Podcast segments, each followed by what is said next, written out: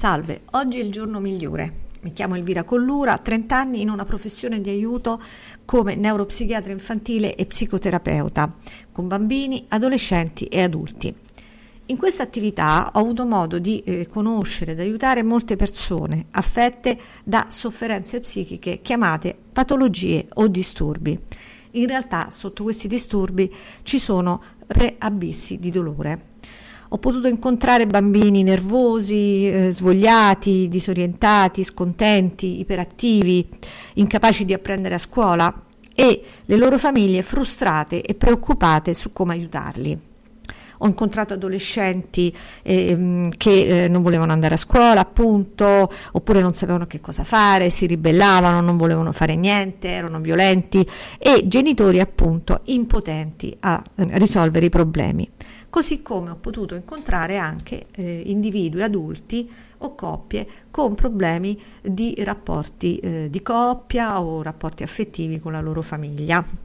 In tutte queste situazioni ho potuto notare questo, che il processo, eh, mano a mano che il processo di eh, cura andava avanti, eh, i disturbi cessavano e le persone avevano un miglioramento globale della loro vita non erano eliminate solo le loro patologie per ritornare alla situazione precedente, ma era avvenuto qualcosa di diverso, un cambiamento, un miglioramento sia nel campo della salute ma anche nel campo eh, del lavoro, del campo finanziario, delle relazioni umane, eccetera.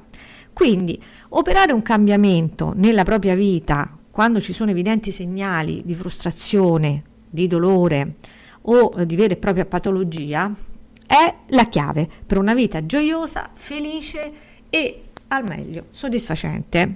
Come operare quindi un cambiamento? Intanto vi voglio eh, comunicare questo aforisma, naturalmente molto conosciuto, di un certo um, uh, Albertino Einstein e dice: È pura pazzia pensare di ottenere risultati diversi facendo sempre le stesse cose. O ancora, la conoscenza è esperienza tutto il resto è informazione.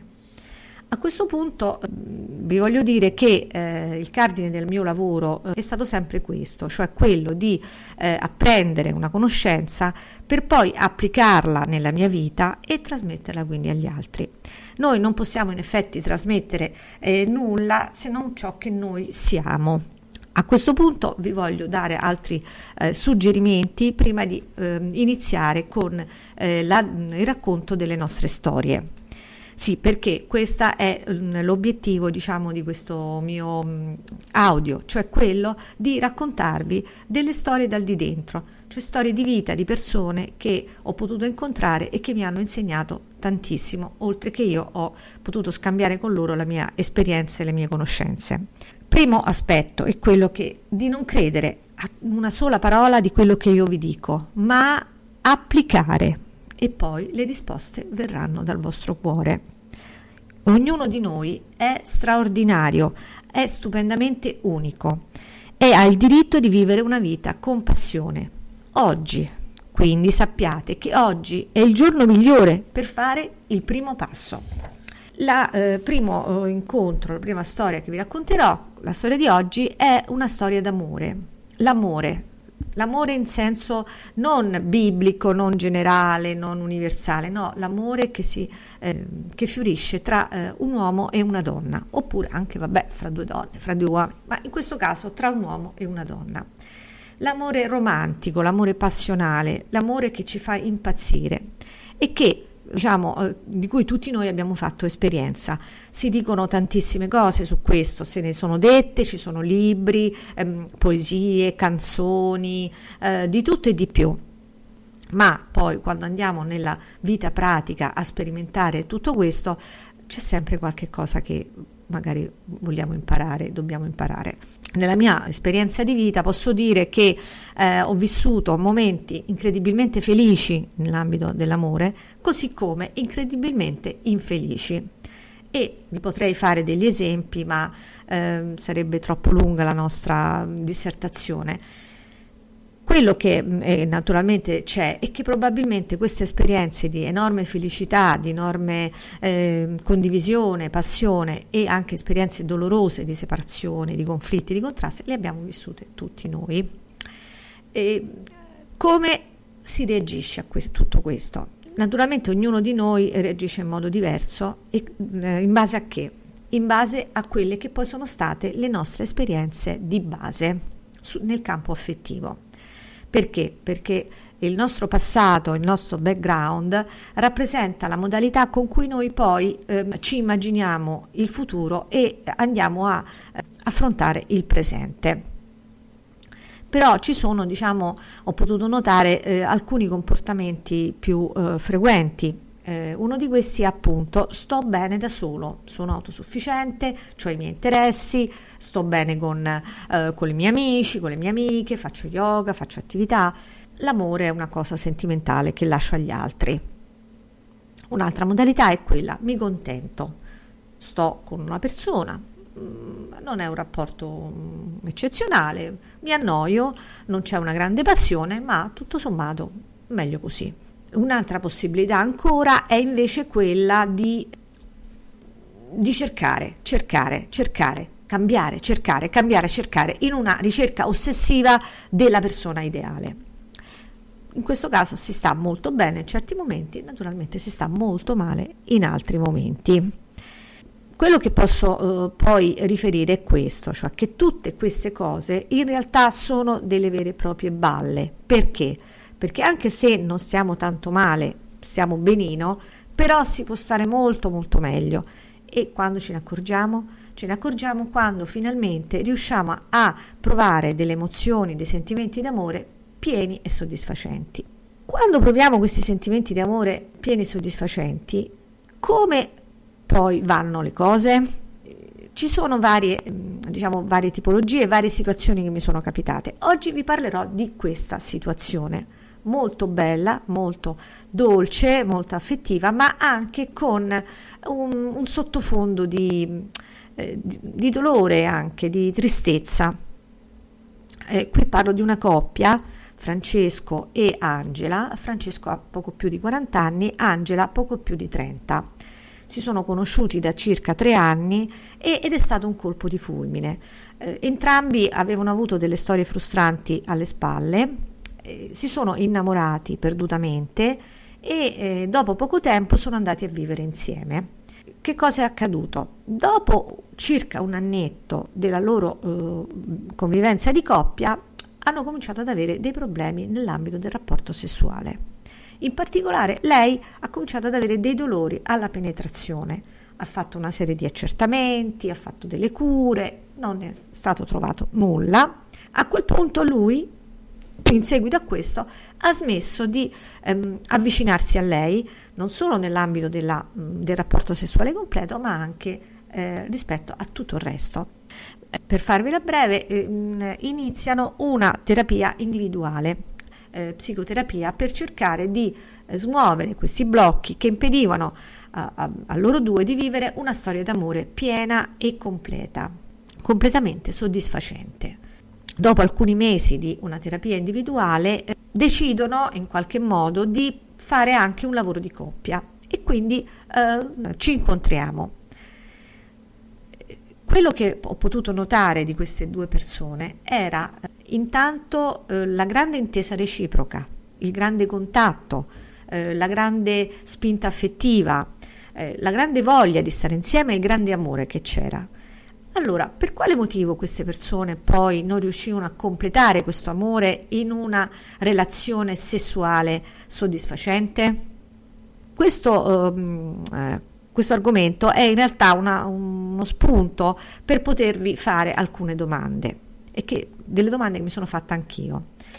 Avete notato per caso nelle vostre esperienze eh, sentimentali che eh, le relazioni sessuali erano molto migliori con persone che voi non conoscevate oppure che eh, erano di tipo transitorio, che ne so, in vacanza o eh, fuori dal vostro ambiente comune? Avete notato se eh, poi eh, se c'erano dei contrasti o delle situazioni negative con il partner, come, eh, qual era la, l'andamento della eh, relazione eh, sessuale? Nella vostra esperienza di coppia è favorevole una buona intesa sessuale per mantenere a lungo il rapporto? e vi vorrei eh, chiedere di elencare i tre principali ingredienti secondo cui voi volete condire la vostra relazione d'amore. L'intesa di coppia, il sesso, l'umorismo, il dinamismo, la tranquillità, le coccole, eccetera, eccetera. Poi un'altra domanda che volevo fare era questo. Eh, negli ultimi due rapporti di coppia più lunghi che avete avuto, i sette aggettivi che descrivono meglio il vostro partner. Un'altra domanda che vi voglio fare que- è questa. Avete avuto, se avete avuto più di un partner nel, nella vostra vita, avete notato che questi partner spesso e volentieri si somigliano tra di loro, come caratteristiche sia fisiche che psicologiche? Perché vi ho fatto queste domande? Perché eh, spesso eh, noi poi ehm, abbiamo un certo tipo di persona che ci interessa, eh, che, di cui non sappiamo il motivo per cui ci interessa e ripetiamo sempre la stessa storia, la stessa scelta. E a questo punto dobbiamo eh, cercare, se le cose non sono andate bene, di trovare in qualche modo il motivo per cui queste cose non sono andate bene. Nel caso specifico di Francesca, Francesco e Angela, per quale, per quale, motivo questa coppia che si vuole bene, eh, che si ama, eh, giovane, che ha una um, spinta sessuale normale, non riesce ad avere dei rapporti sessuali eh, favorevoli tra di loro? Ho incontrato queste persone per circa 4-5 mesi, una volta um, al mese, una volta ogni mese e mezzo, e abbiamo fatto degli incontri di coppia. Proprio uh, ieri è emerso questo uh, tema nella, vostra, nella loro coppia e questo tema che comunque incide moltissimo nella loro voglia di avere un rapporto sessuale favorevole. E qual è questo, questo tema? Il tema del sentirsi schiacciati, sottomessi, eh, passivizzati dagli altri. Entrambe queste due persone hanno vissuto un'infanzia in cui si sono sentiti molto schiacciati e molto eh, oppressi mh, dal, dai propri genitori, dalla propria famiglia. E quindi eh, sono eh, poi eh, cresciuti con una forma di ribellione sottile eh, interna mentre apparentemente sono delle persone molto ehm, diciamo disponibili, molto flessibili, molto plastiche, eh, molto ehm, condiscendenti. In realtà dentro eh, nutrono dei grossi sentimenti di ribellione nei confronti di tutto ciò che sentono come un'imposizione, una sottomissione. A questo punto eh, nel rapporto sessuale eh, entrambi eh, vivono questi elementi, quindi lei prova dolore nella penetrazione perché si sente troppo sottomessa, non la vive come un piacere, come un'accoglienza. Lui stesso eh, non riesce ad andare incontro a lei, alle sue esigenze di, eh, di donna, magari per cercare di migliorare la sua sessualità, non riesce a rispondere alle richieste di lei per aiutarla, per scioglierla, per farla stare più a suo agio. E quindi perché lo sente come un'imposizione. Bloccati entrambi da questo para, eh, paradosso. Da una parte non voglio assolutamente sentirmi in una situazione di imposizione, cioè di essere io quello che ehm, viene dominato o comunque risponde a delle richieste dell'altro, vissute sempre come delle imposizioni. Dall'altra però, paradossalmente, non posso neanche io essere quello che dà delle indicazioni, dà delle, fa delle richieste, perché le vivo a sua volta come un'imposizione e mi sento l'impositore, cioè il dominante. Quindi sono completamente bloccato nelle mie richieste, nella mia comunicazione e eh, a questo punto mi aspetto che l'altro immagini ciò che io desidero e se quell'altro non è così bravo da immaginare ciò che io desidero, di fare esattamente ciò che io voglio, mi sento frustrato e mammoscio, detto in poche parole, cioè il mio desiderio sessuale diminuisce. Per il momento eh, vi saluto, questo è la, un primo flash di cosa può eh, minare dalle basi, proprio dalle radici, un amore, eh, un rapporto affettivo stupendo che è un, veramente un vero peccato che poi vada distrutto. Eh, salve, eh, oggi è il giorno migliore, eh, un carissimo saluto da Elvira Collura.